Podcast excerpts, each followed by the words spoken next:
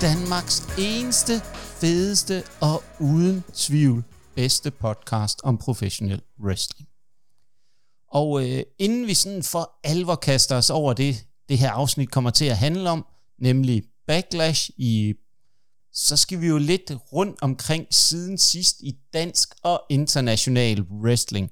Og jeg ved, vi har øh, Kaos med. Vi er så heldige, at Kaos har afsat sig tid til at være med i podcasten igen.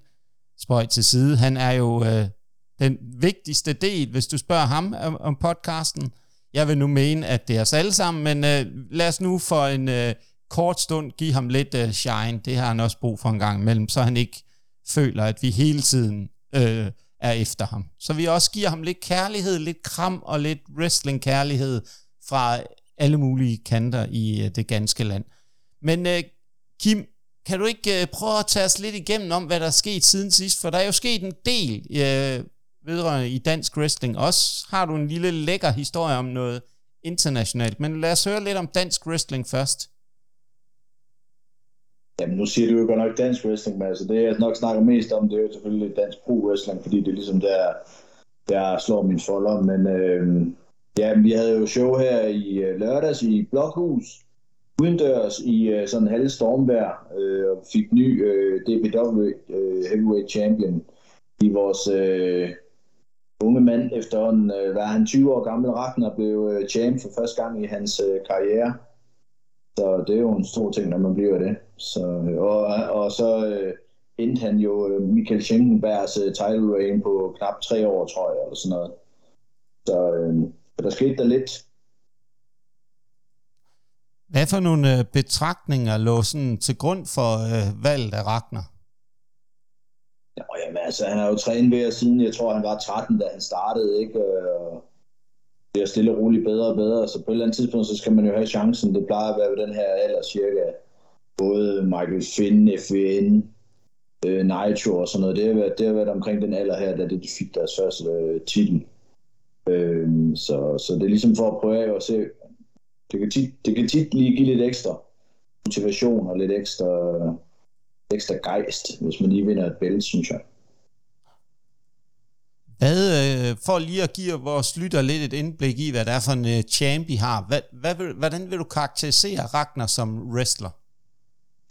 Jamen, Ragnar som wrestler har jo et gimmick, som, ja, som man næsten kan høre på hans navn, ikke? så er det sådan øh, viking. Han er jo, øh, eller hans forældre er fra Norge, de bor her i Danmark nu. Jeg tror nok, Ragnar faktisk måske har boet lidt i Norge. Jeg er faktisk ikke helt klar over, om han født og opvokset i Danmark, eller han lige har nået at bo i Norge lidt, så han er jo, han er jo egentlig nordmand, når det kommer til stykket, ikke? Øh, en øh, sådan lidt, hvad skal man sige, ikke super øh, muskuløs, men en stor, en, en stor dreng, var jeg lige ved at sige, øh, altid egentlig kunne, kunne øh, være wrestler sådan ren størrelse med, siden han var de der 15-16 år, så øh, og sådan lidt all-round, vil jeg sige, han kan lidt det hele. Så jeg synes, øh, jeg, tror, jeg tror, der er en god fremtid. Han var en rigtig god knægt. Der er ikke noget med, du ved, han er ingen nykker eller, eller noget som helst. Den er egentlig bare gør det, der bliver sagt og sådan noget. Så det er meget, det er meget sundt, tror jeg. Ja, det kan du jo især godt lide, Kim, når der faktisk er nogen, der lytter efter, hvad det er, du siger til dem. Jeg synes jo bare, at alle burde gøre det, jeg siger. Ja. Jamen, det ved vi godt. Det ved vi godt. Det er jo så rigtig heldigt, at vi ikke gør det her i podcasten, fordi så vil den blive kagebønne kedelig. Det kan men, selvfølgelig have. Men uh, Jonas, du havde lidt, du vil uh, spille ind med. Jamen, uh, endnu en gang, her Wagman, er jeg skuffet over, at du stadig ikke nævner tilbagekommende med at snakke WWE. Herr Holm, ham selv, Young Gun Holm, Jonas Holm. Jeg synes, det er anden gang, det ikke sker, at du gider at præsentere mig tilbagevelkomsten her. Jeg ved ikke, jeg føler mig lidt diskrimineret efterhånden, at man ikke får den varme velkomst. Du kan da godt få et øh, virtuelt øh, kram herfra. Værsgo, øh, Jonas. Her er et virtuelt Tusind. kram. Tusind mange tak, men nej, jeg er rigtig glad for at være tilbage i podcasten efter at være lidt fraværende. Nu var jeg jo med i sidste episode, så det er dejligt at være tilbage igen. Jeg jo prøver at være i podcastalberne for at udforske lidt, for at se, om jeg kunne finde noget, der var rigtig godt. Og jeg måtte indse, det gjorde jeg kun en lille smule, men der er rigtig noget godt at komme til efter øh, Nu øh, udgiver jeg i morgen to episoder jo. Jamen, øh, det lyder rigtig spændende, men øh, lad, os, øh, den, lad os tage den lidt senere, Jonas. Det vil vi Det super tro. gerne høre om. Men øh, Kim, øh, vi har jo haft en lille samtale her tidligere på ugen, og der løftede du jo sløret for noget rigtig, rigtig interessant. Og normalt, så løber vi jo ikke med sladder i den her podcast, og rygter og alt muligt. Men det her rygte er simpelthen så godt, at jeg bliver nødt til at tvinge dig lidt til at fortælle lidt historien, øh, som det her det handler om. Så Kim, kan du ikke prøve at løftsløre lidt for vores lyttere, hvad det er, den øh, historie, du øh, har hørt til her, handler om? Ja, men øh, vi havde skotter på besøg. Der var jo en øh, skotsk kvindewrestler, og hun var rigtig gode venner med øh, Tony Storm, som jo er i AEW lige nu. Øh, og så fortalte jeg hende jo så den her historie, eller den oplevelse, jeg har haft med Tony Storm. Øh, den var ikke super positiv. Øh, og så, så griner hun så af den, så siger hun så, om jeg vidste, hvorfor hun var øh, øh, blevet fyret eller stoppet i WWE. Så siger jeg, nej, jeg havde ingen anelse om. Så siger hun, at øh, Tony Storm har sagt til hende, at øh, det var fordi, hun øh, knaldede med Triple H, og så Stephanie ville simpelthen ikke have hende der i øh, WWE mere. Så ja, der kigger man lige lidt, når man får det at vide. Pipe bomb. Jamen, øh, det er jo øh, super interessant, og der er jo åbenbart nogen, der øh, har lidt svært ved at helt kontrollere deres omgang med kvindelige wrestlere, eller hvad man nu kan kalde det. Men øh, lad os nu ikke hænge os for meget i sladder. Det er jo ikke det, vi er her for i dag. Vi er her jo for at øh, snakke om øh, backlash. Og inden vi kaster os over selve kartet, fordi det er jo et, øh, kan man sige, en blandet fornøjelse, tør jeg roligt at sige, så kan vi kort sige, at øh, det første Så jeg, back... vil, jeg vil i hvert fald sige, at min historie, den tror jeg er mere spændende end det her kart er i hvert fald. Kim, det øh, synes jeg faktisk, og der synes jeg næsten, uden at sige for meget, at du er for positiv. Men øh, det, det- vil øh, tiden jo vise, hvad vores øh, forventning er til dem. Men det første backlash, det var jo helt tilbage i 1999 øh, i, øh, på Rhode Island, hvor at øh, main eventen, det var en øh, no holds bar match øh, for, for WWF Championship med mellem den gode gamle Stone Cold Steve Austin og The Rock, hvor Shane McMahon var special guest referee. Kim, er det en uh, kamp, der bringer nogle minder frem hos dig? Øh, nej, egentlig ikke. Altså, det siger mig faktisk intet, når jeg plejer det om. Nej, og det, det der jo egentlig er lidt sjovt, når du kigger på Backlash, de holdt jo en lang, lang pause fra øh, 2009 til 2016, hvor de genoptog Backlash igen. Og så er det ligesom været altid kommet på bagkant af WrestleMania. Og De sidste to år før det i år, der har det jo heddet WrestleMania Backlash. Det gør det af en eller anden årsag ikke i år, og øh, der er ikke rigtig nogen sådan fremme om, hvorfor det lige er sådan. Er der nogen af jer andre, der har hørt noget om, hvorfor at, øh, det er sådan? Altså, jeg er ret sikker på, at WrestleMania Backlash, det er et eller andet, Vince McMahon har fundet på. Ja, var det ikke, øh, så vidt jeg husker, så øh, da man, det der black, øh, backlash der, det var der meget med, at det var returkampe for WrestleMania. Så mange af de kampe, de havde til WrestleMania, det var sådan, der fik de en returmatch ved backlash, ligesom for at, hvad kan man sige, ja, få en revanchekamp. Det, øh, det husker jeg det i hvert fald som værende pay-per-view, der gav. Øh, ellers så har jeg heller ikke den store de store historier derfra, må jeg indrømme andet end, som sagt, jeg, jeg husker det som om, at det er returkampenes show fra WrestleMania. Eller er det bare ikke for at forvirre folk? Altså, hvor de siger, WrestleMania, og så kommer det sidste ord, Backlash. Og Så, men det, er, altså, det er jo stadig i nyere tid, de begyndte på det. Det gjorde de jo ikke i gamle dage, ikke? eller gamle dage, det gjorde de jo ikke for. Men det går heller ikke at forvirre fansene jo. Det, det dutter ikke. Nej, nej. Det gider man ikke at have jo. Ja, det er da selvfølgelig rigtigt nok, men jeg tror, der skal noget til at forvirre de øh, kloge wrestling-fans. Men øh, god pointe. Lad os nu bare ikke hænge os for meget i snikken, snakken og frem og tilbage. Vi skal snakke om noget wrestling. Og vi kaster os direkte ud i det. Øhm, og det er jo en kamp, der er bygget op med en lang, lang storyline, der har været helt fantastisk. Problemet er bare, at jeg har ikke kunne øh, for, finde den storyline, som de har brugt rigtig meget tid på at bygge op til den her kamp. Men Kenneth, det kan jo være, at du kan hjælpe vores lyttere med at forklare lidt om den, det gode argument for lige netop at lave kampen mellem Seth Rollins og Omos med MVP. Ja, det kan jeg da måske. Altså, øh, nej, der er jo ikke nogen større historie øh, i den, men jeg tror, det er en måde for VV at øh, vise, at de har jo haft nogle uheldige episoder med nogle af de her meget store mænd, som, som uh, Omerson også er. Og jeg tror, det er ligesom for at vise uh, The Universe, at, de kan, at han kan følge med på et højt niveau, og så sætter man ham sammen for Seth Rollins, fordi han leverer altid et godt show. Øh, så jeg, jeg, jeg kunne sagtens forestille mig, at det var simpelthen for, at Seth Rollins kunne sagtens forestille mig vandt, øhm, men det er simpelthen for at give noget, for folk til at give noget credit til Omos og gøre ham legit, hvis man kan sige det sådan. Fordi de har ikke været særlig heldige med de der kæmpe store øh, fyre igennem siderne, synes jeg. Det, øh, det har været lidt sløjt. Hvad, øh, Kim, hvad er dit øh, syn på den her kamp? Det var blankt indrømme, jeg har ikke nogen anelse om, hvorfor de øh, altså, har sat de to sammen i en kamp. Ja, der, altså, det er ikke andet, de mødtes ind i ringen, øh, ja, og lige stod og kiggede lidt på hinanden. Og, ja, altså, jeg, jeg ved det ikke. Jeg, jeg, sådan, ja, den, er, den er lige så spændende som, øh, som selve Backlash kartet er stort set. Det, det siger lidt, når den her kamp er en af dem. Men hvis du skulle komme med et frækt bud på, hvordan den ender, Ja, så faktisk var jeg jo øh, lidt bange for, at øh, Omars ville vinde her, men så så jeg, at de gjorde ham til, hvad, hvad, hvad kaldte de det, free agent. Fordi så er jeg faktisk, jeg var faktisk lidt bange for, at han ville vinde over Seth Rollins, så de måske kunne finde på at putte den her nye titel på Omars. Men, øh, men det tror jeg det, så ikke, det sker jo heldigvis, når han er free agent. Så tror jeg, de havde gjort noget mere ud af ham under draften. Så, så nu er jeg lidt mere rolig. Øh, sådan.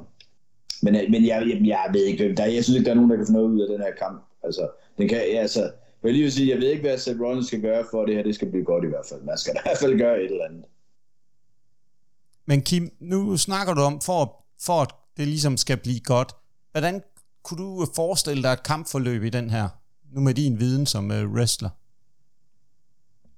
Jamen altså det eneste, jeg kunne, altså det jeg ville gøre, hvis jeg var Seth Rollins, det var jo selvfølgelig at tage nogle øh, brutale tæv, men igen, altså, øh, ikke fordi jeg har hørt, at Omas har skadet nogen, men altså, der, der er jo lidt stor, altså, man er jo lidt mere, hvad skal man sige, udsat, når man møder sådan en stor gut, øh, fordi man bliver altså kastet lidt, altså når han laver body slam, det er jo ligesom lige at få en ekstra meter på, ikke at blive kastet ned, altså der er bare nogle, nogle, øh, nogle lidt flere risiko, så jeg, jeg, igen, jeg synes, det er måske lidt, lidt risky øh, at WWE, i hvert fald hvis jeg tænker sig, hvilket jeg håber og tror, sætte den her nye titel, titel på øh, Seth Rollins, så, øh, så synes jeg, det er en lidt risky kamp at sætte ham ind i inden. Og ja, igen, altså, jeg kan bare ikke se rigtigt, hvad de skal ud af den. Men altså igen, så er de jo nødt til at lave den her lille mod stor mand, øh, hvor Seth Rollins får nogle tæv, gør nogle comebacks, stille og roligt for ham.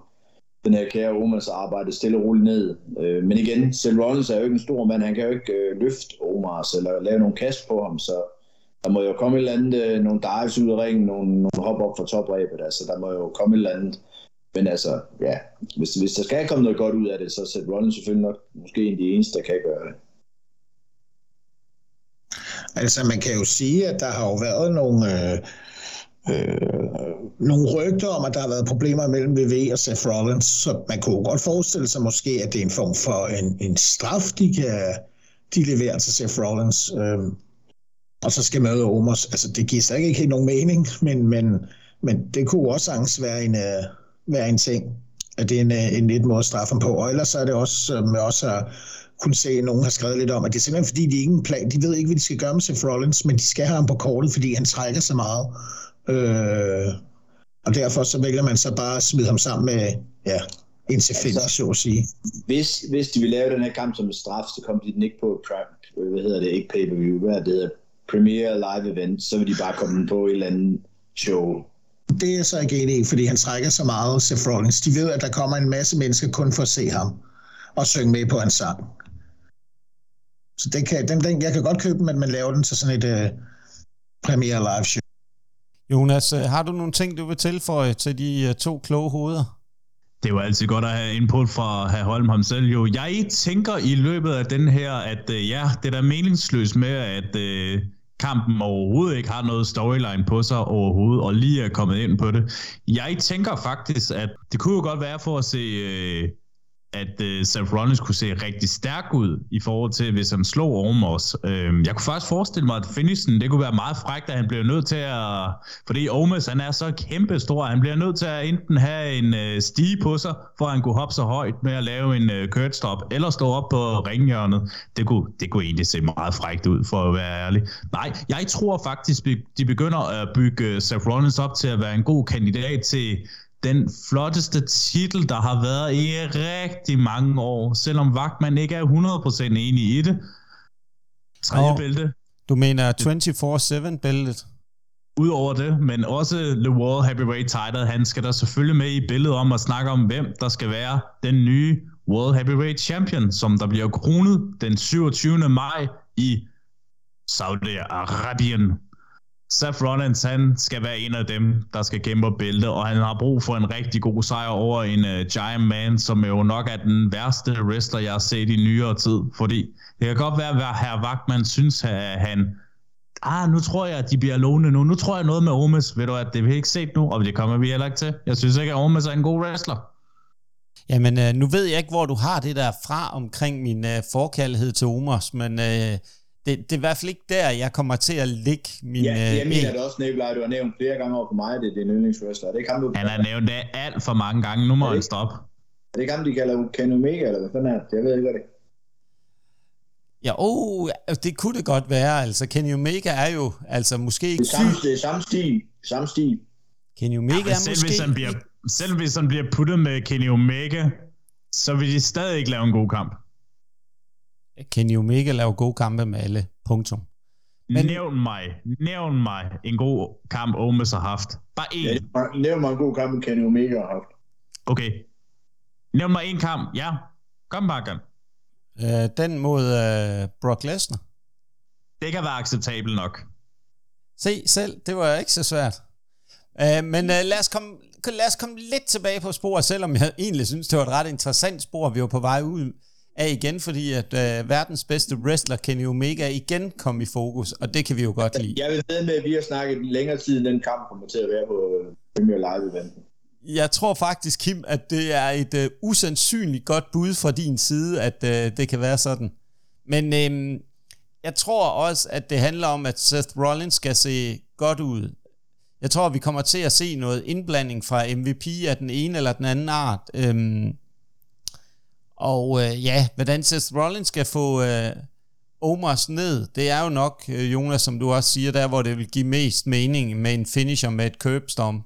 Øh, ligesom at lukke den her kamp af på, måske på en stol eller et eller andet øh, andet, der gør, at Omos øh, bliver ja, bevidstløs. Ellers kan vi se det vilde, det bliver dobbelt count-out øh, af den ene eller den anden grund, så de begge to stadigvæk kan se gode ud. Men jeg tror alt i alt, der ingen storylines, intet der er opbygning mere eller mindre end en enkelt gang, hvor de mødtes i ringen. Men Seth Rollins, som du også er inde på, Kenneth, og det der er fuldstændig øh, korrekt, det er, han er bare så vigtig for WWE lige nu, at han skal på kartet på den ene eller den anden måde. Og så tror jeg også, det handler om at få testet Omos i forhold til at se, hvordan kan han køre en kamp mod nok en af deres aller, aller dygtigste på det punkt. Fordi Seth Rollins har jo tidligere bevist, med Cody Rhodes og så videre, at han og Logan Paul, at han kan levere en fantastisk kamp og styre øh, wrestlerne rundt øh, og få bygget kampen rigtigt op. Så det bliver rigtig spændende at se, men jeg er også helt sikkert på øh, Seth Rollins øh, hold i den her kamp. Selvom Seth det... Rollins laver aldrig en dårlig kamp. Nej, nej, det gør han ikke. Vi har i hvert fald ikke set det længe, Kim. Det er du fuldstændig ret i. Så er den forventning, det er, at det kan blive en udmærket kamp. Jeg håber ikke, de laver den alt for lang, fordi så går Omars kold. Øh, hans cardio er simpelthen ikke til det, tror jeg. Øh, og det vil også simpelthen blive for farligt, fordi så kan han blive for sløset i sine øh, moves. Men øh, en kort øh, kamp, hvor Seth Rollins øh, tager den. Så skal vi videre til kamp nummer to.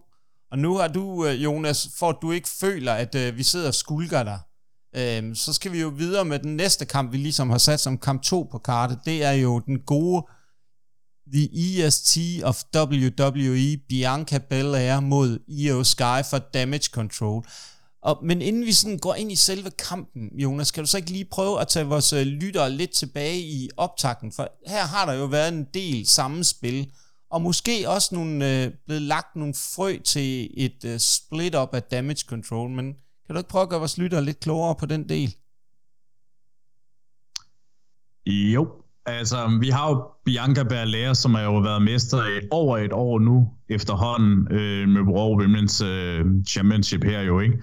Det var også det, der var sådan lidt interessant. Hvem skulle den nye contender være? Hvem er det nu, der skulle være næste udfordrer til Bianca Belairs titel, ikke? Fordi vi kiggede, man kiggede hele tiden, hvem var den næste, hvem var den næste, og så var der jo sådan en number one contender match, hvor Io Sky var med, og Mitchen, og jeg tror, det var Piper Nevin, der også var i en triple threat match, hvor man skulle afgøre og se, hvem var den næste kvinde, der skulle have et tilskud imod The Champion selv, ikke?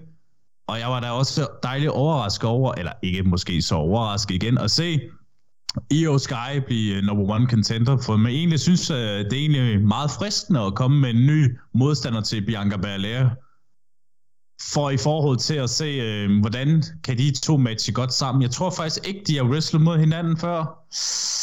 Sådan ofte kun i tag team kampe, hvis jeg sådan lige tænker over det. Men jeg tænker i hvert fald, at øh, nu har vi jo set, at den kære Bianca Belair med War Women's Championship er skiftet over til SmackDown. Og det er jo et meget interessant skifte, må man sige, fordi det er jo kørt det modsatte, som vi kommer senere ind på jo øh, med, hvordan SmackDown-titlet er blevet efterhånden.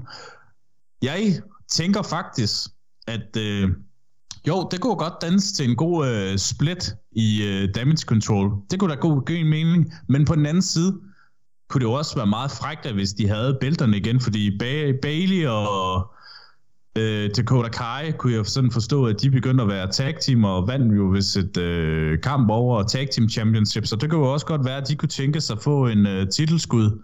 Øh, jeg tror ikke, det bliver arrangeret lørdag, men på næste uge muligvis, så kunne det være, at de vinder tag team titles, de to, øh, Dakota Kai og Bailey. Men splittelse, jeg tror ikke, de er rigtig klar endnu til at tage den her splittelse endnu, fordi jeg tror, de skal bygge op til at være stærk igen, øh, damage control.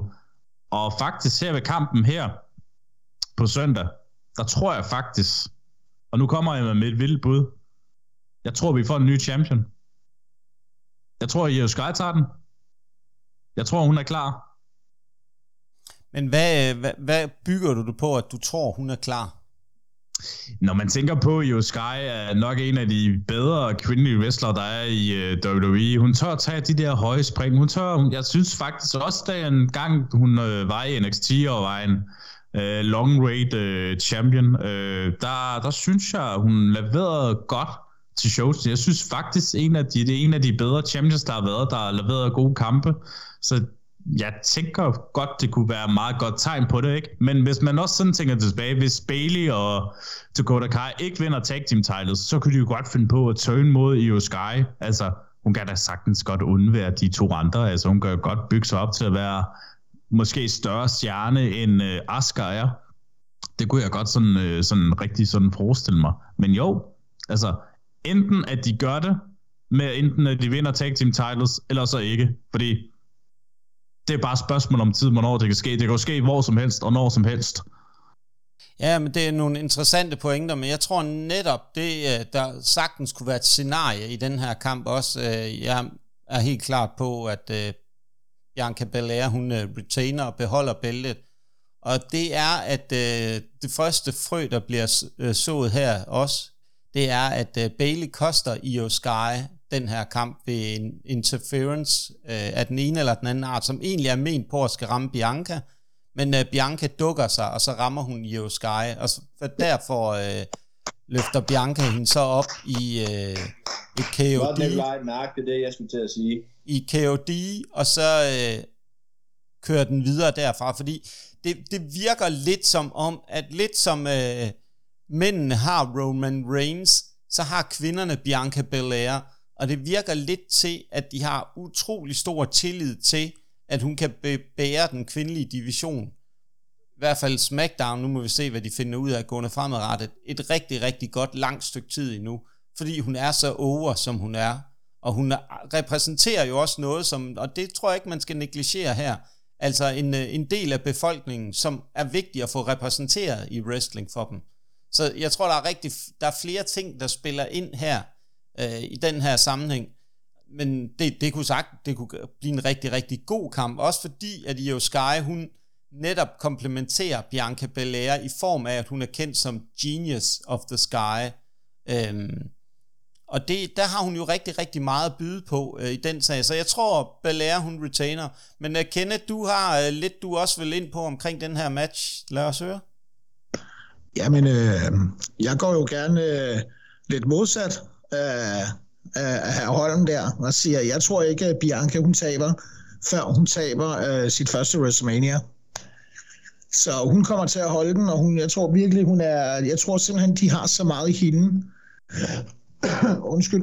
Øh, jeg tror, der simpelthen der er så meget power og star power i hende, og de er så vilde med hende ved så jeg tror, de holder hende kørende som, som du også rigtig sagde, Nicolaj, som en, en slags kvindelig øh, Roman Reigns, pardon, øh, pardon, pardon øh, Ja, jeg tror simpelthen bare, at øh, hun først taber det bælte, den dag hun taber til WrestleMania. Jeg tror faktisk, hun kommer til at holde den i rigtig, rigtig lang tid. Og så længe de har bæltet over på den anden side, hvor Rhea Ripley og nogle af de andre kan kæmpe med, så tror jeg bare, at hun får lov til at køre den. Og man kan sige, så kan hun lige have de store kampe mod Charlotte Flair, øh, til de helt store pay-per-views. Og derfra, altså der er jo ikke nogen af de mindre, der, der, der, der har samme power, som, som Bianca Belair øh, har det, som jeg ser det.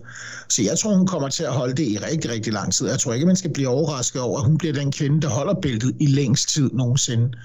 Øh, jeg kunne sagtens se, at hun holder bæltet i et par år faktisk, så længe hun ikke bliver skadet, og så længe hun stadig er populær. Hun er ung, hun er stor og stærk, hun kan wrestle, hun kan snakke, øh, og så må vi heller ikke forglemme, at hun også er, er har den her mørke hud, som også gør, at det tiltrækker rigtig, rigtig mange mennesker, øh, især i USA. Øh, der er bare så mange parametre, der gør, at, at det giver ingen mening at skulle, skulle pille hende af det, sådan som de har bygget hende op. Tværtimod, så tror jeg kun, det er toppen af kransekagen, vi ser med hende. Øh, og jeg tror, det fortsætter i rigtig lang tid. Jeg tror, du er på rette spor der, Kenneth, og det er jo dejligt med noget enighed også. Men Kim, jeg, jeg har lidt på fornemmelsen, du faktisk for en gang skyld kunne risikere at være enig med mig på det her punkt. Ja, det må man sige. Jeg kunne ikke, øh, kunne ikke sagt det bedre selv. Der, der er ikke så meget, der kommer efter det. Jeg er også ret sikker på, Belair retainer, og jeg er også sikker på, at det er Bailey, der koster hende.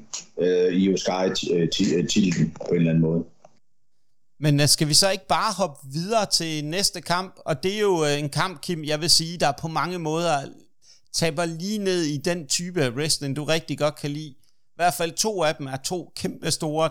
Kolossen kan man næsten kalde ham, Bronson Reed. Bobby Lashley mod, øh, jeg må sige, en af mine, øh, jeg er ikke helt, ikke helt på, helt solgt på Austin Theory nu, men jeg er godt på vej til det. Men Kim, kan du ikke fortælle os lidt om, hvad der skete her op til den her kamp, og hvordan ser du den her kamp spille ud? Fordi det er jo en three-way om øh, uh, US Championship-bæltet.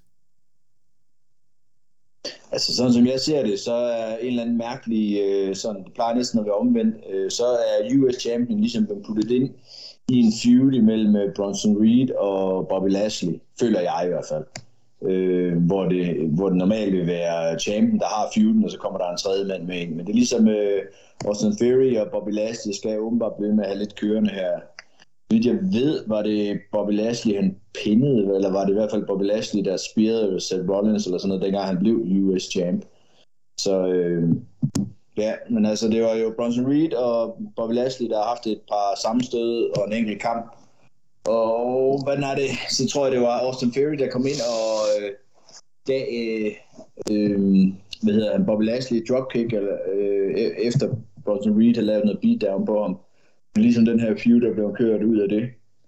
Øh, jamen igen sådan lidt, lidt, tam, øh, lidt tam opbygning også, at øh, igen så forstår jeg det ikke helt, fordi Bobby Lashley og Bronson Reed, så vidt jeg husker, at komme på hver deres brand, så jeg, jeg kan ikke rigtig se, hvordan det kan fortsætte herfra. Jeg kan ikke så ikke huske, hvem af dem er kommet på samme brand som Austin Theory. Kan I huske det?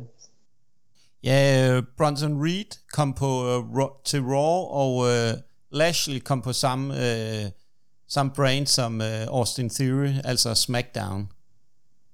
Men Kim, øh, lad os få en vurdering af, hvem, hvem tager bæltet. Bliver det på Theory, eller får vi en ny champ?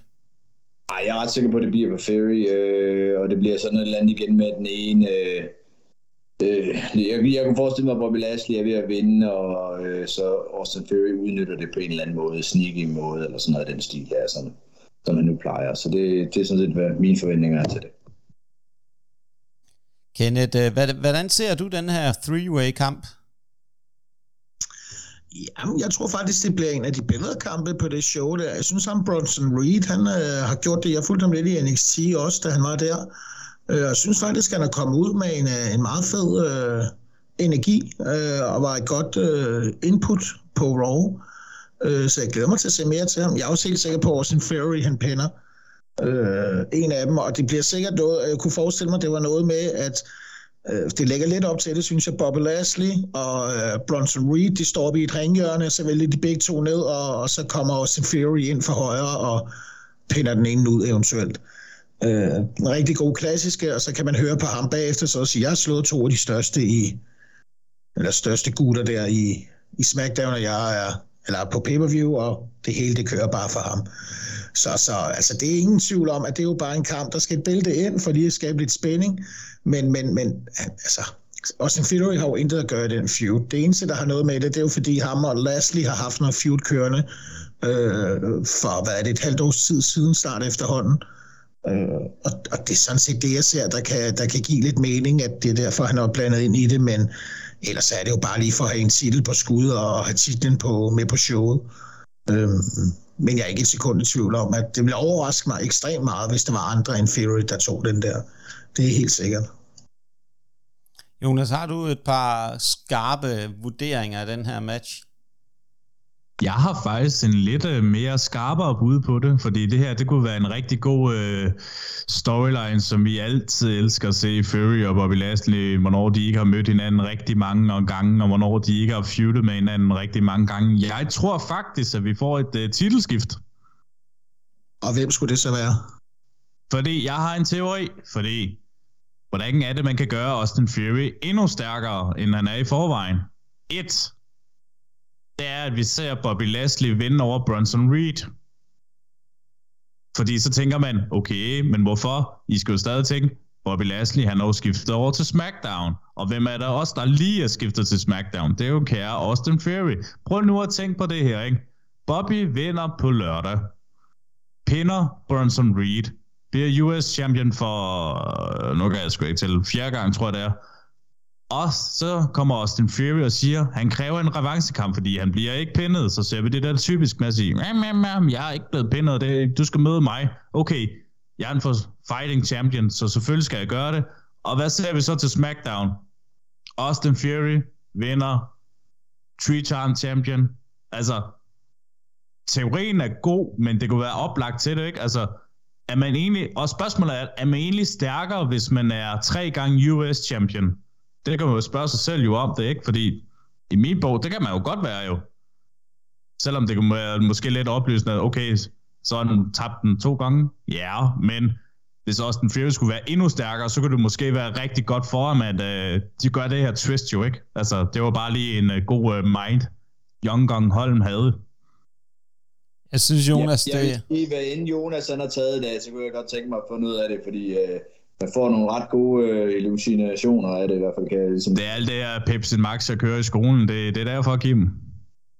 Jeg synes, Jonas nu øh, bliver afbrudt af Kim før. Han øh, vil øh, åbenbart øh, beskylde dig for at leve i en øh, fantasiverden. Men jeg synes, det, jeg vil bare gerne rose dig, Jonas, og sige, jeg synes, det er nogle rigtig gode ting, du kommer med. Øh, og, og netop, at øh, der sagtens skulle ske et titelskifte. Jeg tror også bare, desværre igen, der tror jeg, Kim og jeg er lidt for meget enige her i den her podcast i dag. Jeg tror, de skal passe på med at gøre den der US title til en varm kartoffel, og sådan lidt til at skifte mellem Bobby Lashley og øh, Austin Theory. Men giv Austin Theory lidt tid endnu, og så øh, starte en feud op igen med Bobby Lashley. Eller måske LA Knight, hvem ved. Øh, det er godt nok to heel, men jeg tror godt, der kunne ligge noget i vente for LA Knight i den ikke så ses, øh, ikke så store fremtid snart i fremtiden. Øh, fordi han er over publikum, er super vild med ham. Så jeg kunne godt se, at øh, efter den her kamp, når øh, Austin Theory har retained på en eller anden på en eller anden sneaky måde, det er der slet ikke nogen tvivl om, det bliver, fordi han rent fysisk vil han ikke have noget at gøre med det, men det er netop den der øh, scenarie, det mest sandsynlige scenarie, at de to, Bobby Lashley og Bronson Reed, de går bananas på hinanden, og når de så er ved at være godt trætte og godt smadret, så kommer Austin Theory ind og laver et eller andet sneaky og, og pinder den ene af de to. Og jeg tror faktisk, at øh, det bliver øh, Bronson Reed, der bliver pinnet, netop for at beskytte Bobby Lashley i den her, i forhold til eventuelt en kommende feud mellem de to. Så mit bud er, at øh, vi ser øh, ikke et bælteskifte, og Austin Theory retainer her. Men jeg har lidt spørgsmål egentlig lige hurtigt, og det kan jo godt lige være alle tre, der lige kan svare hurtigt på det. Hvornår er man bedst? At man har vundet bæltet mange gange, eller man har holdt det længere? Ja, jeg skulle faktisk til at stille den, øh, lidt det samme spørgsmål fra det samme boldgade, Jonas, bare lidt anderledes. Hvordan siger eksperten, vores booking-ekspert i selvfølgelig Kim, hvor, altså, hvad tænker du, når du ser sådan en, en booking og Jamen, med sådan en titel? Altså, igen, man kan, jeg synes, det er svært at sige, om, øh, man, om det, det ene er bedre end det andet. Altså, nu kan du jo tage øh, Dansk Pro Wrestling. Michael Schenkenberg har haft øh, DBW-titlen i øh, tre år, men altså to af dem, det var under corona. Han har kun forsvaret den to gange på tre år, ikke? Så, øh, så kan man sige, han er den, der har haft den længst tid nogensinde, men altså, den tæt, det tæller jo ikke rigtig nogen steder sådan noget særligt stort alligevel, ikke? Altså, øh, så igen, Ric Flair har været world champion, været 16-17 gange, ikke? Altså, det må jo tælle lidt. Men man har selvfølgelig også haft den lige så mange gange, kan man så sige, ikke? Så, øh, altså, jeg vil sige, man skal have lidt af hver. En, en god blanding Øh, et, et langt title reign er som regel altid tegn på, at det går godt for en. Så det, og, og jeg synes også, at Austin Fury, jeg, jeg tror, han får lov til at beholde den et stykke tid nu i hvert fald. Jamen, uh, super godt spørgsmål uh, omkring det, Jonas. Det var, uh, det var meget fedt ligesom at høre det perspektiv på, hvordan bliver der set på, om bæltet bliver en varm kartoffel, eller der bliver tale om længden af title reign. Så super, super godt. Uh, men lad os uh, komme hurtigt videre. Nu skal vi tilbage til uh, kvinderne. Vi skal tilbage til en kamp, som uh, ja, er lidt spøjst, kan man sige. Det er en uh, SmackDown Women's Championship kamp mellem Rhea Ripley og Selina Vega. Og det er jo, hvis vi kigger lidt på optakten, så er der jo ikke nogen tvivl om, uh, hvorfor den her kamp er opstået. Uh, der er ikke mange wrestlere fra uh, Puerto Rico, øhm, som øh, er i WWE, og der kan man sige, at øh, Selina Vega er en af dem, og den her kamp opstod lidt af ingenting, hvor Selina Vega gik op til øh, den gode øh, Adam Pearce og bad om at få muligheden for at kæmpe mod øh, Rhea Ripley.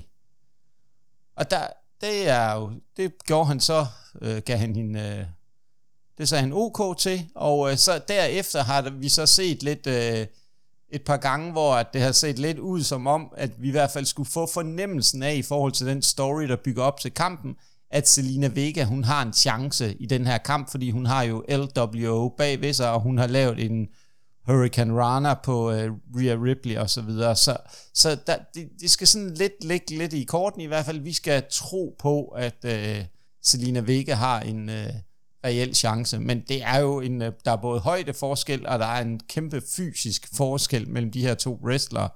Så de har gjort et, øh, et, øh, hederligt forsøg, men jeg køber den ikke rigtigt. Der er ikke nogen tvivl om her, at øh, den her kamp, den vinder Mami stikker stensikkert. Øh, på, med et uh, Riptide 1, 2, 3, og uh, så er den slut for Selina Vega, og så er hendes drømme slukket uh, i forhold til at tænke på titlen det næste lange stykke tid. Men, men, men, jeg tror, vi ser et, uh, et par indblandinger fra både på den ene og den anden side i form af den gode Dominic Mysterio. Han skal i hvert fald helt sikkert ind og uh, hjælpe Mami, og må ikke også, at den gode Ray Mysterio også skal dukke op, så vi kan få kastet lidt mere brænde på den feud, der ligger der.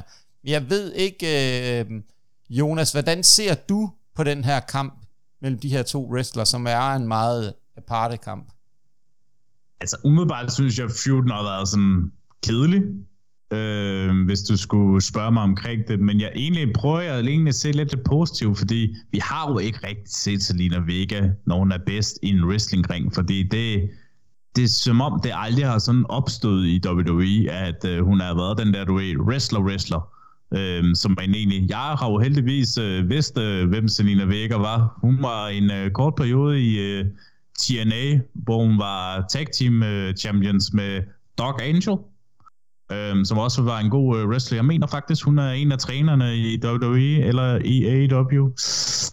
Skal jeg kunne lige svare ærligt på, det kan jeg ikke helt huske, men tilbage til selve emnet. Altså, jeg tror faktisk godt, de kan have en god kamp mellem de to. Jeg tror faktisk godt, de kan have en rigtig god, du ved, Giant versus Little Man øh, kamp, ikke? Altså, David versus Goliath. Altså, det tror jeg faktisk godt skulle have været en fed story. Måske også lidt, men en lille smule, men heller ikke meget igen en Sami Zayn mod Roman Reigns kamp, ikke? Altså, by the way, den der underdog historiekamp, som kunne være meget fedt og det. Altså, jeg, jeg tror faktisk godt, de kan levere en super god kamp, men der er jo ingen tvivl om, at jeg vil jo selvfølgelig godt kunne være lidt mere fantasifuld og være trofast på, at Selina Vega kunne vinde øh, uh, SmackDown title, men man skal også være realistisk nu om dage, og Mami skal så selvfølgelig stadigvæk uh, beholde titlen, fordi hun er bare badass mommy, virkelig, altså, buha, det, man bliver altid nemmest glad for hende, når man ser hende, fordi hun er,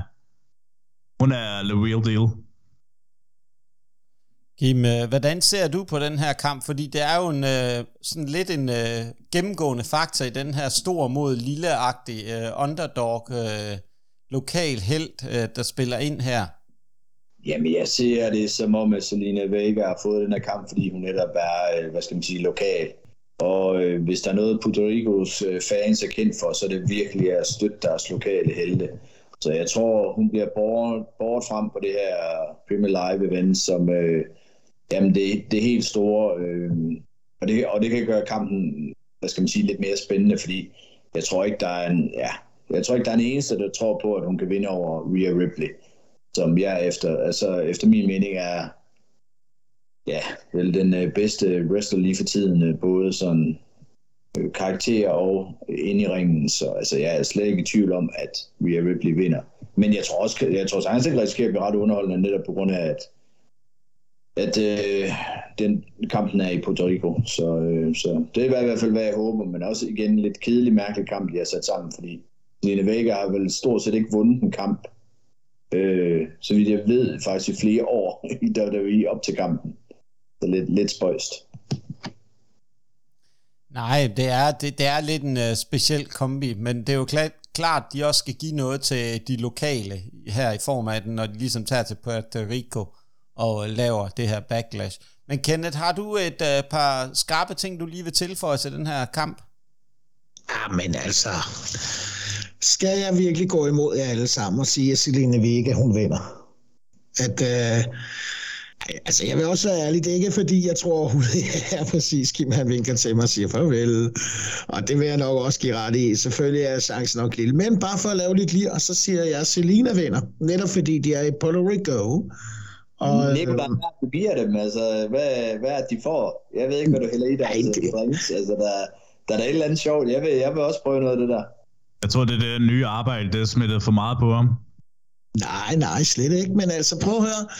Se det for jer, fordi der er jo ikke nogen, hun kan bare tage titlen der på lørdag eller søndag, øh, når showet det er. Øh, og så vinder hun i Puerto Rico, og det hele det er liv og glade dage. Og så om fredagen, så kan Ray Ripley komme og tage titlen tilbage eventuelt, eller til næstkommende pay-per-view. Men lige så meget for os at give den her LWO storyline mod uh, Judgment Day, uh, selvom de nu er på hver sit brand, hvis jeg ikke husker meget for, tager meget fejl. Øh, uh, man giver det lidt lige måske, og, og lidt, men altså, det er jo nok Rhea Ripley med, med 99% sikkerhed, der vinder. Men den 1%, der er på Selena, den går jeg med øh, og siger, jeg, tro, jeg tror, hun tager den på hjemmebane, og så, øh, så taber hun den lige så hurtigt igen. Men øh, ligesom at give det der feel good moment. Øh, fordi vi, altså, hun, enten skal hun vinde, og ellers så vinder Bad Bunny. Der er jo en af de to, der bliver nødt til at vinde, når de er på hjemmebane. Altså, de skal nok få deres øh, uh, feel good moment, men jeg må også desværre skuffe dig, Kenneth. Der bliver så stille i arenaen, så der var så stille, da Roman Reigns uh, pindede Sami Zayn. Jamen, sikkert nok, sikkert nok. Men, men altså, bare for at lave lidt sjov lidt lige og gøre Kim glad, så han har noget at mobbe mig med, så siger jeg Selena Vega. Han bare rolig kendt. Jeg behøver ikke mere mobbe dig med. Jeg har rigeligt. Men Kim, nu når du er så godt i gang med at sprede din sprøde røst i æderen, så kan du jo passende tage den næste øh, kamp, The Bloodline mod Kevin Owens, Sami Zayn og uh, The Original Bro, Matt Riddle. Øh, der er jeg ret sikker på, at øh, Bloodline vinder. Jeg er sikker på, at det er Sokoa, der vinder over Riddle. Så simpelt kan det siges. Og igen synes jeg også, det har været lidt fesen. Øh, ja, det har sgu været lidt fesen mellem øh, Sami Zayn, Kevin Owens og Bloodline op her efter WrestleMania. Jeg synes ligesom, det virker som om hele WWE nærmest er gået i stå øh, op til den her, mellem WrestleMania op til draften. Så nu håber jeg, at godt nok også lige, de begynder at give den lidt gas igen. Interessant, interessant. Men hvorfor tror du på Bloodline? Hvad, hvad begrunder du det i? Fordi der er jo, der er jo mange, der vil sige, ah, at vi bygger videre på den der feel-good moment, og der er sprækker i The Bloodline, og Usos, de er under observation. Så hvad, hvad kan vi forvente? Jamen, jeg tror også, øh, det, det, det kører de jo videre med, men jeg tror bare, jeg synes bare, at Sami Zayn, Kevin Owens, har vundet to gange nu over, øh, nej, en gang, ikke? Over, øh, over Usos efter WrestleMania, og øh, Sokoa, han tabte til, øh, nej, det var også en Usos, der tabte til Riddle, så jeg synes bare, de ser rigtig stærke ud op til kampen, så tænker jeg bare, det ligner ikke Bloodline at tage så meget i hvert fald, så det, det er egentlig derfor, jeg går med, at øh, jeg tror, de får lidt en, en sejr her. Men øh, jeg tror helt sikkert også, der sker et eller andet øh, mellem øh, Roman, Sokoa og de to Usos på et eller andet tidspunkt. Men jeg kan ikke helt lige Guy, eller jeg kan ikke helt finde ud af lige nøjagtigt, hvad der er, der skal ske. Jamen, det er rigtigt nok øh, med den her Bloodline øh, storyline, der kører videre. Jeg tror også bare, at man skal til at passe på med, at den ikke bliver for trættende, bliver trukket for langt ud. Der skal, der skal komme noget mere payoff i forhold til, nu kom der ikke noget payoff i forhold til det med uh, Cody Rhodes til WrestleMania. Nu, nu bliver det i hvert fald teaset mere og mere i forhold til Sami Zayn, der stadigvæk ikke helt kan slippe uh, tingen omkring uh, The Bloodline. Og, uh, og så er der også øh, den del med, at øh, internt i forhold til øh, The Usos øh, placering i hierarkiet, som lige pludselig fra at være en af uh, Roman Reigns' sådan uh, helt tætte, nu er de sådan røget ned, og det er Solo Sikoa, der ligesom er the enforcer, og der sørger for at sikre, at hvis Usos ikke selv kan klare det, så sender Roman Reigns uh, solo ind for at sikre, at uh, resultatet bliver som The Tribal Chief ønsker. Så og det, yeah. og det plejer også altid at være på de her Premier Live events, der sker et eller andet stort i der storylines. Det plejer altid at være her, så det kan jo være, at der sker et eller andet, men jeg, ja, jeg ved det ikke. Nej, nej, men det er, ikke, det er ikke tvivl om. Jeg tror ikke, der sker det helt store nu, anden der måske kommer et, endnu et hint på, at der er noget på vej øh, i den her del af det. Men Kenneth, hvordan ser du noget her? Hvad, hvad for en dynamik tror du, der kommer til at se? Altså, jeg vil også sige, jeg er enig med dig, Kim. Jeg tror også, Bloodline tager den her. Øhm, men hvad, hvad tænker du, Kenneth? Øh, og hvad har du øh, drukket så, for at komme med din prediction? jeg har ikke øh, drukket noget endnu, i hvert fald. Men øh, ej, altså, jeg synes faktisk, den er lidt svær, fordi netop fordi, som I siger, at øh, nu har Riddle og, og Sami Zayn og KO vundet lidt over Usos. Øh, det har ikke været Sokoa, nu han med. Jeg ser, at der er to veje i den her. Det er et, hvis Sami Zayn og dem de vinder, så er det fordi, at øh, en af Uso-brødrene, de taber selvfølgelig. Og så bliver der endnu mere ild på bålet i forhold til med Roman Reigns, og han ikke kan lide dem, eller han prøver at gå væk fra dem, eller hvad man skal sige. Men man kan også igen så sige, at den lægger mest måske mere til Bloodline, netop fordi de lige har haft tabt nogle gange, og de skal ligesom få deres credibility tilbage lidt, selvom de egentlig har den, synes jeg. Øh, øh, så skal de stadig lige have den der tilbage. Vi er stadigvæk øh, den det bedste, hvad hedder det? The Ones. gruppe, ja, The Ones, altså de er stadig den bedste gruppe, der findes, The Bloodline, ikke også? Så altså, jeg ser sådan to øh, uddannelser. Den synes jeg faktisk er lidt spændende. Den har faktisk lidt svært ved at kalde. Øh, men jeg hælder nok mest til, til, til en Bloodline-sejr. Det vil jeg da være alene indrømme. Kenneth, du har også været ved at kalde alle kampe, jo, for fanden. Hold kæft, Kim. Kim, det er faktisk noget af det klogeste, du har sagt i rigtig lang tid i podcasten. Men nu skal vi ikke hænge os i og rose Kim for meget, fordi så... Tak, tak, Nikolaj. Tak, tak. Så kan, det, så kan det blive en rigtig lang podcast, men vi skal jo have den gode øh, Jonas Holm på banen for ligesom at sørge for at skabe lidt ro i de her oprørte vande, der har været omkring den her kamp. Jeg må jo hellere prøve at få styr på tingene, som det hedder og siges jo. Fordi, hold nu op, det kommer jo ikke til at ske. De vender ikke Bloodline. Jeg kan lige så godt sige det. Fordi nu skal Jon Gunn Holm endnu en gang fortælle hvorfor. Og fordi han har en god teori igen. Ja, ja, Kim, du kan sove til den her. Og Nikolaj kan være undrende over det. Men jeg tror, at det her, det kan være starten på, at hvis Kevin Owens og Sami Zayn og Bro, Matt Riddle, vinder over The Bloodline. Og det tror jeg, de gør, fordi det kunne være der starten på feuden mellem Bloodline, mellem alle sammen imod hinanden. Fordi kunne det ikke være en lille teaser for, at vi ser en triple threat match til sommer? Kunne det ikke være meget fedt at se Uso versus Uso versus Reigns i en triple threat match? Det er da det, er da, det, er da, de skal have. De... Jeg, synes, jeg synes bare, at hvis de skulle lave en triple threat match, så skulle det være Uso mod Uso mod Uso. Det var lige... Nå ja, det er så også rigtigt.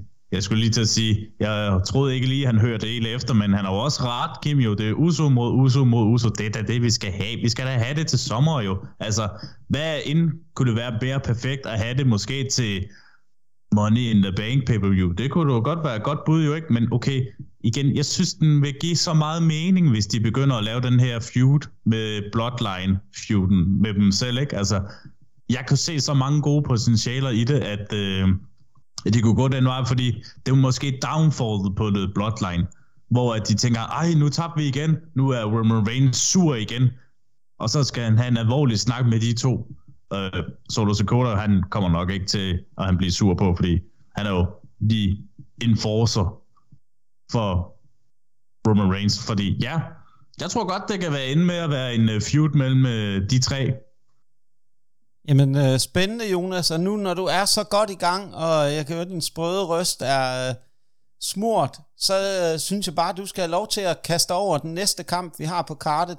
Det er en San Juan Street Fight mellem øh, The Multimillion Artist, Bad Bunny og Damien Priest. Og hvad, hvad tror du en uh, San Juan Street Fight er? En San Street Fights er bare det kendetegn, som vi bare altid kender det. Det er bare en Street Fights. Det er no DQ, no countdown, no disqualification. Det er jo bare en det er jo bare en street fight. Hold nu op. Altså, så skal du måske gøre det specielt, at der kommer nogle våben, der er lidt Puerto Rico-agtige våben, ikke? Altså, uden at det måske kniver det, det er måske lidt for voldsomt. Det er jo stadigvæk PGA, ikke? Hvis de selv kalder sig det jo. Har agtigt. Det var sjovt for at holde ham selv, ikke? Men hvis man skulle sådan gå til helt set tilbage, hvis man sådan skulle give mening i forhold til storyline, så var der jo, at øh, de var jo et tag team dengang imod Miz Morrison øh, i coronatiden, og hvor vi var et tag team, hvor de mødte øh, de to til WrestleMania, hvor Bad Bunny gjorde det egentlig rigeligt godt imponerende, hvis man selv skulle sige det. Det var lige for ham og den øh, såkaldte greatest of all time, Paul Logan, kunne have haft en... Øh, fremragende kamp, eller Logan Paul, hvad den hedder. Jeg er ikke så skarp på de der YouTuber, må jeg reelt indrømme, og det er lidt en skam, når noget af min podcast også selv er på YouTube, spoileragtigt, nu ved det. Altså, jeg er faktisk lidt i tvivl om, du overhovedet er lidt skarp på det her, der hedder wrestling, men altså, ja. Og det er det, vi skal lige komme til, det er wrestling selve, fordi vi har jo at se, at uh, Damien Priest venter sig imod den kære Bad Bunny, efter WrestleMania, efter at, at man ikke stikker nose i Judgment Days business. Og det er jo der, kampen blev op til det. Jeg troede jo i første omgang, det blev jo, at det var en tag team match, som vi egentlig skulle se med Dominic Mysterio og Damian Priest. imod Rey Mysterio og Bad Bunny, det var så ikke det, vi fik. Vi fik en street fight mellem Bad Bunny og Damian Priest, og hvad jeg tænker om det, så tænker jeg, det, at, at det dummeste, man kan da gøre, at man er i Puerto Rico, en Puerto Rico møder en Puerto Rico. Hvorfor? Altså, hvem kommer de til at holde med? Kommer de til at holde med Damon Priest? Kommer de til at holde med Bad Bunny? Nok det sidste, som jeg lige har nævnt, fordi han er jo den der kæmpe internationale stjerne, hvor at det er nok det underligste musik, jeg nogensinde har hørt, fordi man kan jo dog nok høre, hvad han siger med alt det mumleri. Øhm, hvad siger du, Jonas? Ja, lige præcis. Okay, men jeg tror, det bare bliver en fed good moment, hvor at uh, Bad Bunny vinder over Damon Priest. På hvad for en måde, det har jeg ikke, men måske uh, en Puerto Rico Destroyer. Det lyder altså lækkert. Jeg tror, det eneste, vi kommer til at se for Bad Bunny, når han skal lave enten at slå med våbne, det er en crossbody. Det er det eneste, jeg tror, at den gode Damien Priest vil føle sig tryg nok til. Og det der med, om Bad Bunny er en god wrestler, han stinker. Altså, han er jo på ingen måde en god wrestler. Han, altså, han, han skal holde sig til at synge, men jeg forstår godt deres uh, setup. Altså, han slog selvfølgelig en prober næve, selvom det så ud som om, han kildede mere Dominic Mysterio på kinden, da han slog ham. Men, øh, men lad os nu se. Det, det, det kan godt blive interessant. Jeg tror i hvert fald, i den her kamp kommer vi også til at se Øh, lidt uh, godt interference på begge sider i form af de gode uh, Judgment Day, og på den anden side får vi nok uh, Rey Mysterio og Santos Escobar at se os. Så der, der kommer lidt god interference. Men øhm, om Bad Bunny skal vinde, eller Damian Priest han kan bære den her, det, det er et godt spørgsmål. Jeg tror, jeg vil også sige, at vi nok skal i hvert fald have mindst et feel-good moment, nu når Selina Vega i hvert fald ikke er den, der kommer til at levere det. Der var godt nok var der en her, der mente det, men Kenneth, hvordan ser du den her street fight? Fordi du er jo fra det hårde kvarter, eller det hårde nord, øh, Helsingør. Ja, men altså, skal vi gøre det sjovt igen? Skal vi have springbanken? Jeg tror, at Bad Body, åh, nu bliver det spændende, han tøler, og han joiner Judgment Day, og joiner Damian Priest, på grund af, at de netop har en historie sammen. Og så den måde, så tager de røven på Rey Mysterio og de andre LWO ind i ringen. Ja, jeg se. Den var overrasket. Hvis man kunne se ansigterne på den, så var det meget store øjne. Altså, nu er jeg helt nysgerrig. Hvad fanden er det, du drikker i dag? Altså. Nej, det er... Øh, igen, det var for at lave lidt lir. Så, så kalder vi den. Nej, jeg tror også, at det er... Jeg tror også... Øh, yes, den er jo, altså, i min optik er det en fuldstændig ligegyldig kamp. Den er jo kun lavet til, at det er fordi, de er i Puerto Rico. Øh, jeg tror også, det bliver en, en kamp, hvor der er mere indblanding, end der egentlig er kamp mellem de to øh, kampaner. Øh, jeg tror, der kommer, som I også selv har sagt, der kommer masser af indblanding fra alle sider. Hvorfor skulle det ellers være en street fight? Det er jo, det er jo, det er jo netop for at give muligheden for, at de kan komme ind og blande sig. Øhm, men et eller andet sted, prøv at forestille dig, hvor sjovt det kunne være at se Bad Bunny, han lige pludselig joiner Judgment Day. Det kunne være lidt skægt. Jeg synes, det er helt det imponerende, lige... at uh, du har været på hold med ham, Kim. Det, det er meget gåde. Jeg tror også, Kim, det er meget godt, at vi ikke har en intern konkurrence i det her, fordi at uh, Kenneth, han er jo, vil gøre alt for at komme på hold med dig. Det er Jonas og jeg uden tvivl rigtig godt tilfreds med, at det er sådan, hvis det skulle være sådan. Så jeg tror, vi egentlig har sparet dig for... Jeg kalde ham Sydney igen i hvert fald. Det må du gerne være med. Jamen, øh, Kim, lad os lige få dit bud, kort og præcist. Hvem tager den her? Jamen altså, øh, igen, den her kamp, den er jo lav, fordi at øh, Bad Bunny er det største navn, de har. Øh, Puerto Rico. Øh, og derfor, jamen, altså, så er det jo igen klogt, at WWE, hvis man gerne vil sælge det her en stor ting, så bliver det ikke større øh, i, den, i den del af landet. Så, øh, men altså, jeg tror desværre, at Bad Bunny vinder, men jeg håber lidt, at, øh, Damien Priest han får lov til at tage sejren. Men altså, jeg tror Bad Bunny vinder. Klogere, Kim. Klogere. Skal vi, skal vi lige sætte noget på spil, hvis min uh, forudsigelse den, uh, går, i, uh, går i opfyldelse? Det kunne være meget sjovt, sådan som I reagerer. Ja, helt ja, sikkert. Ja, ja, ja, ja, det er en god idé. Jeg, jeg har også en. Men, men øh, I, må jo komme med den. Ja, Jeg har- 100 jeg har armbøjninger. forsen. 100 armbøjninger til taber. Hvis, øh, det sindssygt, det kommer jeg jo aldrig igennem. men, øh, hvad var det, du siger? Hvem øh, tror du, der vinder, Kenneth? Det gør Kim heller ikke kende, så bare rolig.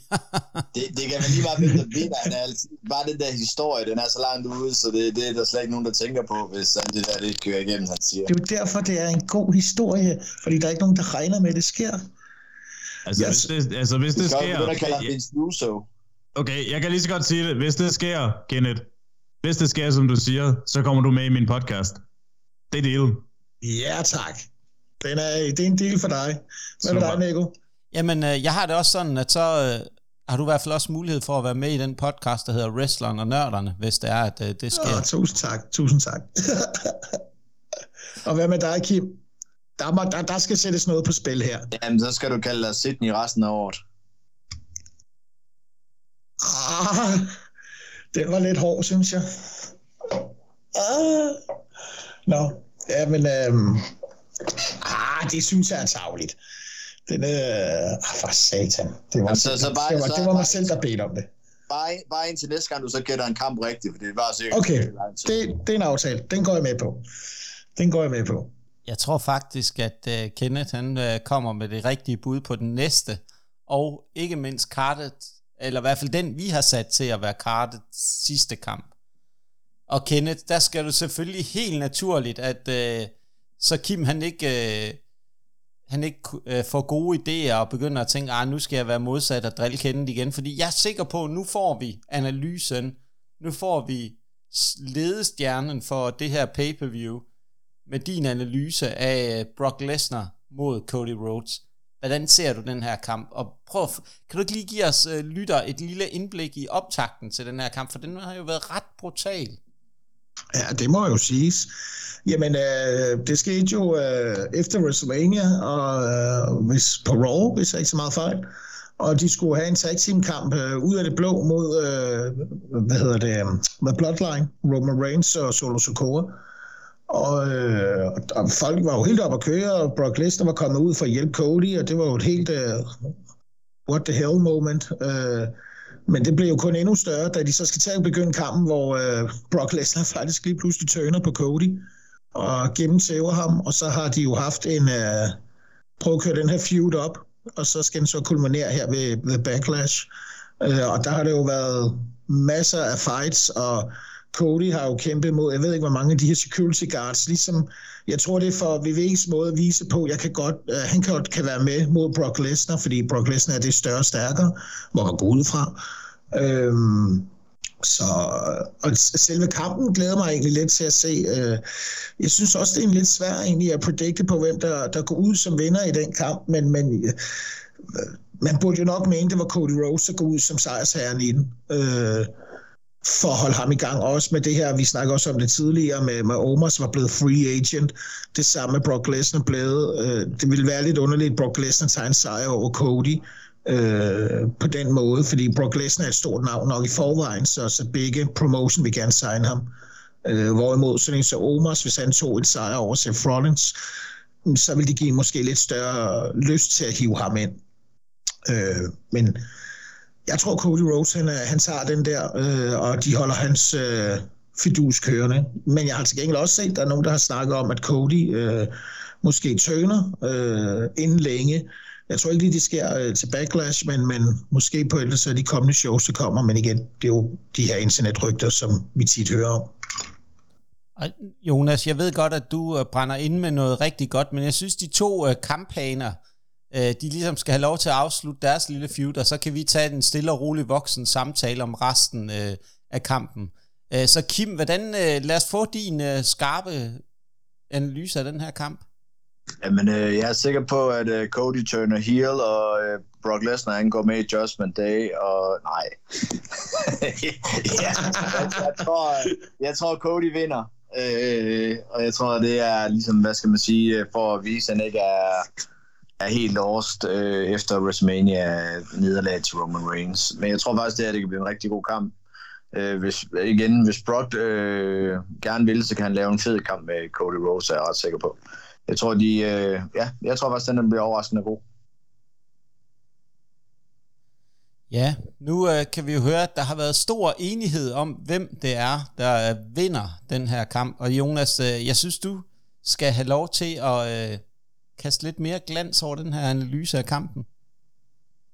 Nu tænker jeg jo også op i mit hoved hele tiden, World Heavyweight Title, der er jo nogle interessante nogen, altså Cody oh, der er Jonas, også 100... Jonas, hvad sagde Hvad? du, du gjorde? Hvad nu? Hvad så? Hvad, hvad var det, lige, du sagde, du gjorde? Hvad gjorde hvad? Tænkte oven i dit hoved. Ja, det er helt vildt at tænke på det, ikke? Jo? Uh, jeg må indrømme, jeg er lidt i tvivl nogle gange. Altså, det er også i tvivl nogle gange, om du kan selv huske nogle af dine kampe. Altså, joke to sides. Nå. Jeg tænkte, at nu har vi jo det der med, at øh, der er World Heavyweight title jo er på spil efterhånden jo, og Cody Rhodes er jo på War, som vi så efter draften her. Men vi så jo, at øh, Brock Lesnar er jo ikke øh, draftet til noget som helst. Han har åbenbart indgået en aftale med at øh, han skal være free agent, så det vil sige, at han kan både være på Raw, og han kan være på SmackDown, højst sandsynligt NXT, så de kan få lidt øh, ratings dernede. Det øh, kommer nok aldrig til at ske. Øh, jeg kunne faktisk godt forestille mig, at Brock Lesnar vinder den her kamp. Fordi hvis der er nogen, der skal være heel lige nu, så er det jo nok være en god idé at have Cody Rhodes til det, fordi jeg tror faktisk, han kunne virkelig være en god heel, og virkelig være sådan, uh, I var ikke med mig alligevel, og nu, uh, nu skal jeg bare tæske uh, Brock Lesnar til alt muligt blod, fordi nu skal han da have sin revanche over, at han skal gentæske ham. Hold op! Det kan jeg ikke mene. Hvad? Jeg synes, jeg er kommet med mange gode punkter i den her podcast. Det var da helt utroligt. Altså, Kim, bare tag det helt roligt. Der, der, der er en voksen til stede. Jeg støtter mig, hvis du støtter mig, Nikolaj. Så støtter jeg dig. Jeg synes det samme som dig, næsten. Eller undskyld, Jonas, det er dig selvfølgelig. godt. St- Støtter du mig, støtter jeg dig. Det er præcis. Nu må vi se, om der overhovedet kommer med i den uh, podcast der. Så, nå, nok om det. Vi er øhm, tilbage igen. Jo, jeg skulle godt forestille mig, at Cody han kunne være healed i den her, øh, efter kampen her, fordi han er frustreret over, at øh, efter han havde tabt mod Roman Reigns, og så taber til Brock Lesnar, så begynder det vildt store heel og det, fordi det kunne være, at vi virkelig har brug for en virkelig bad heel over det, fordi jeg havde også gjort en anden tanke om, at at øh, nu øh, så jeg jo Drew McIntyre også var blevet draftet til Raw. Altså, han kunne da også være en god heel i sig selv også, ikke? Men hvis man skal bruge endnu mere en heel over det, så kunne det være helt fantastisk at Cody Rhodes over det, fordi han var en god heel før, og han kan sagtens også blive god heel igen. Så jeg tror, Brock Lesnar tager den, og vi ikke ser ham igen i et godt stykke tid, indtil hans musik bliver spillet og tænke, oh shit, Så tror jeg, vi har hørt nok øh, på vilde teorier om, øh, hvad der kan ske i øh, fantasy booking i wrestling. Så øh, jeg tænker, at øh, nu tager den voksne over. Problemet var bare lige, at den voksne, han er, øh, han er på herr Holms side. Jeg tror også, at Brock Lesnar, han tager den. Og øh, det tror jeg på en helt, med en helt anden begrundelse. Det er, for at Cody virkelig skal bygges op som det her babyface og den her karakter, så skal han helt, helt ned og vende.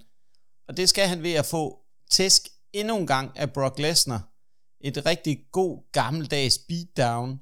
Øhm, også fordi jeg tror ikke, det er den eneste kamp, han kommer til at have mod Brock Lesnar. Jeg tror, vi ser den en øh, kamp Øh, i en trio-kamp, hvor det er, altså en kamp af tre omgange, hvor vi ser, at øh, først så tror jeg, Brock Lesnar tager den for at tænke, okay, nu kan Cody ikke komme længere ned, og så kommer Codys comeback stille og roligt, han bliver bygget op, og kommer helt ned i bunden, og så kravler han stille og roligt op igen ved at slå Brock Lesnar øh, de næste to gange, og dermed kommer han til på den anden side at stå endnu stærkere, end han gjorde. Så først ser jeg Cody komme helt ned og vende, for at sti- at stille og roligt tage kravle tilbage ved at slå Brock Lesnar øh, de næste to gange. Jeg ved godt, at det mest sandsynlige udfald i den her, det vil være at pege på Cody Rhodes, men øh, det er WWE. Der sker mange ting. De er rigtig vilde med Brock Lesnar. Det kunne være en god måde at holde ham, øh, holde ham lidt fast, fordi han er jo free agent, men trække ham over mod, øh, mod Raw, fordi der er jo en del babyfaces over på Raw, der er ikke så mange øh, heels, så det kunne godt være, at øh, vi skulle have den gode Brock Lesnar til at, øh, til at lave lidt ballade derover det næste stykke tid. Og det, jeg tænker ikke, at der er planlagt en kamp mellem Cody og Roman inden for det næste stykke tid. Det tror jeg først, vi ser igen, at der begynder at blive bygget noget op imod øh, WrestleMania 40.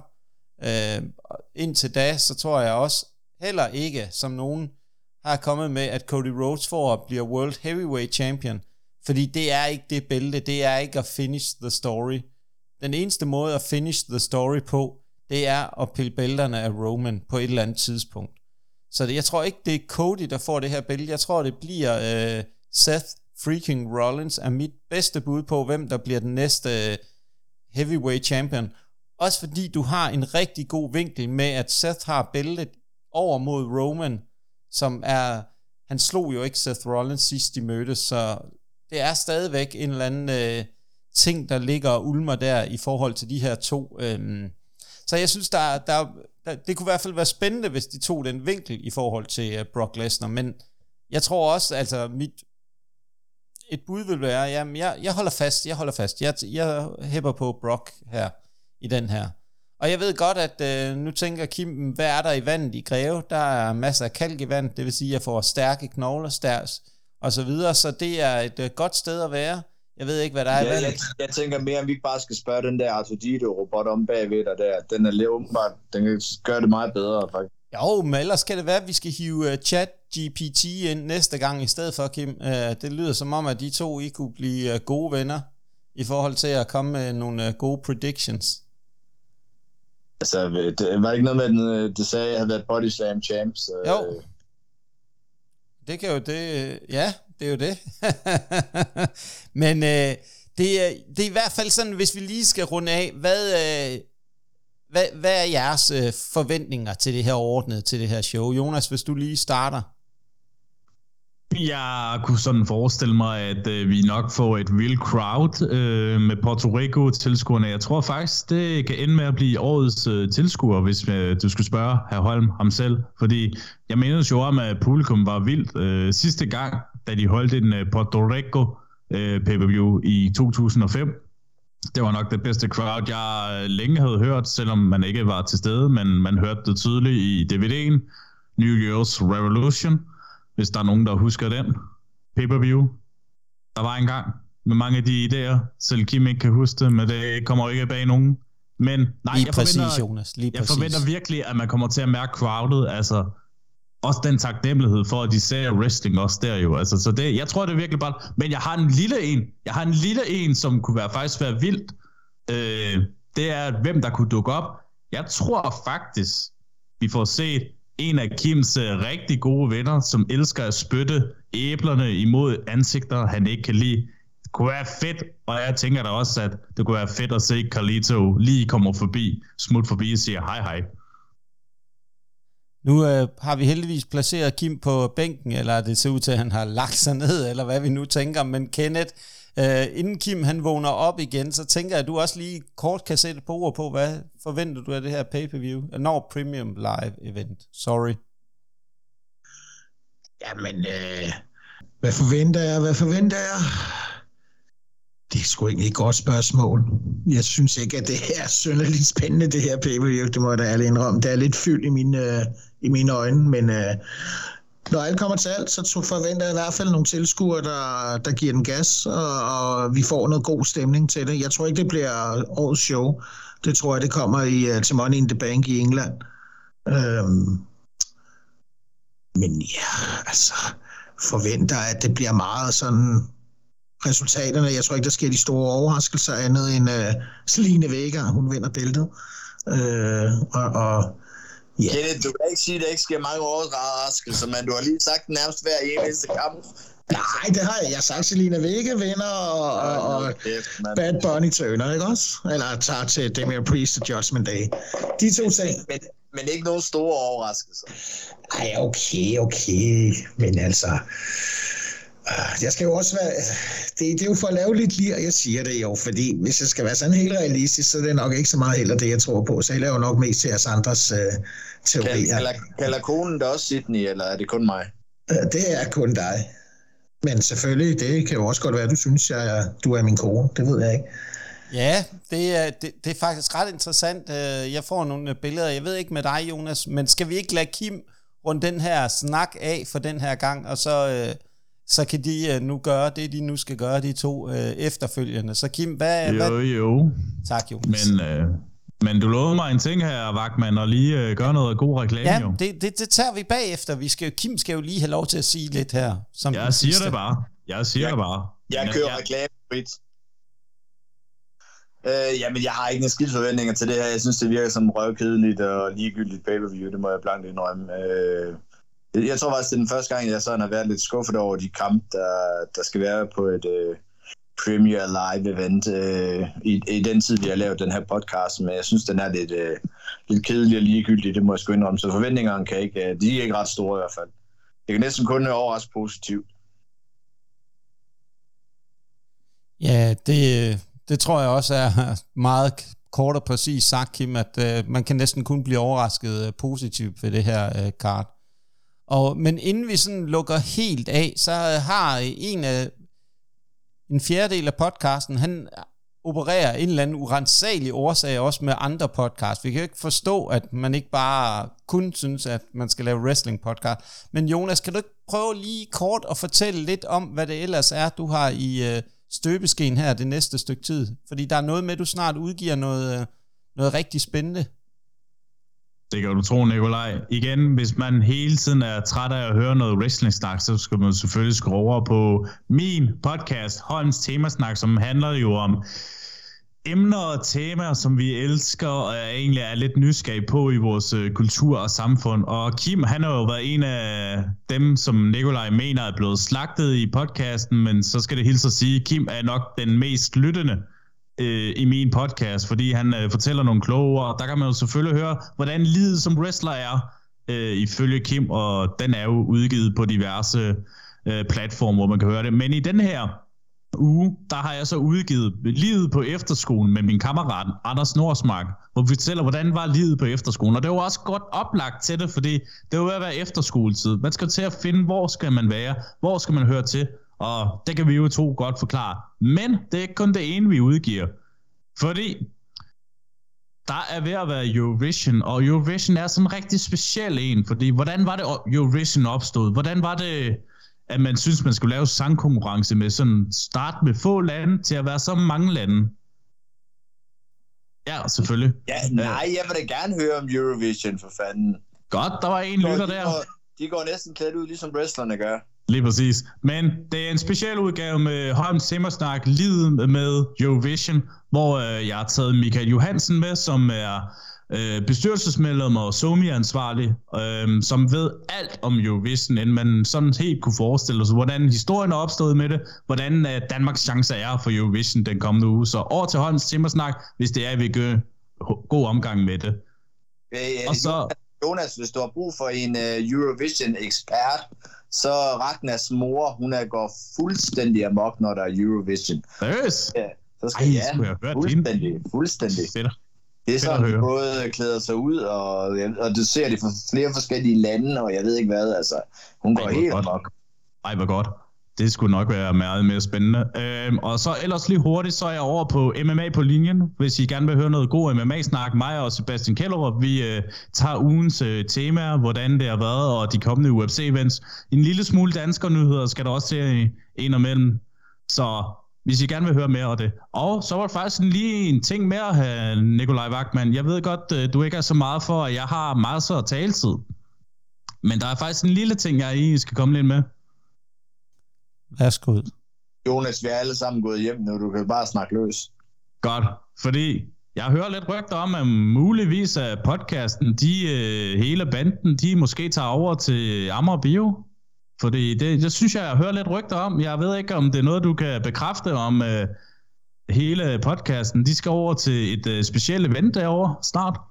Jamen, det er rigtigt nok. Der er en øh, kæmpe stor event her i Amager Bio, og der er jo ikke nogen tvivl om, at øh, nu når vi snakker om den event, og hvad der kunne være rigtig spændende at se på det ka- til kartet der, det er jo, at øh, min drøm om, det er jo at øh, få sat en forway op med øh, fire af Danmarks øh, måske bedste wrestler. Det kan jo altid diskuteres, hvordan man ser på den del. Men der er da ikke nogen tvivl om, at jeg vil elske at kunne se en kamp mellem øh, Chaos, Carlos Zamora Nitro Green, og sidst men ikke mindst også Emeritus fra Body Slam. Hvis jeg kunne få lov til at sætte main eventen til det show, så ville det helt klart være den øh, kamp. Øh, og jeg ved i hvert fald allerede, at der er, jeg har snakket med en af de fire, som har nikket øh, til, at øh, han vil være klar på at øh, deltage i sådan en kamp. Så vi mangler bare, det her med en opfordring herfra til Emeritus, Carlos Zamora og Nigel Green om at sørge for at få øh, sat den kamp op. Men øh, vi er jo ved at være ved vejs ende, og vi vil godt lige øh, opfordre alle til at øh, gå ind og følge os på Facebook og Instagram. Og øh, vi kan findes på mere eller mindre alle de store podcast-tjenester. Vi findes på Spotify, Apple Podcast, Google Podcast, Podimo og sidst men ikke mindst Pocketcast. Der findes vi. Og øh, en anden ting, vi også vil opfordre alle jer fantastiske lyttere til, det er at sørge for at gå ind og se wrestling live. Det er en fantastisk oplevelse, og der kommer rigtig, rigtig mange store shows her til efteråret, efter sommerferien også, hvor at øh, DPW også kommer med et af deres helt store shows, hvor der kommer en stor international stjerne, hvilket I også rigtig, rigtig godt kan glæde jer til. Så øh, det var alt for den her gang, og tusind tak til uh, jer tre andre. Det er altid en fornøjelse at have jer med. Og til alle jer, der lytter med derude, et rigtig, rigtig godt Premium Live Event.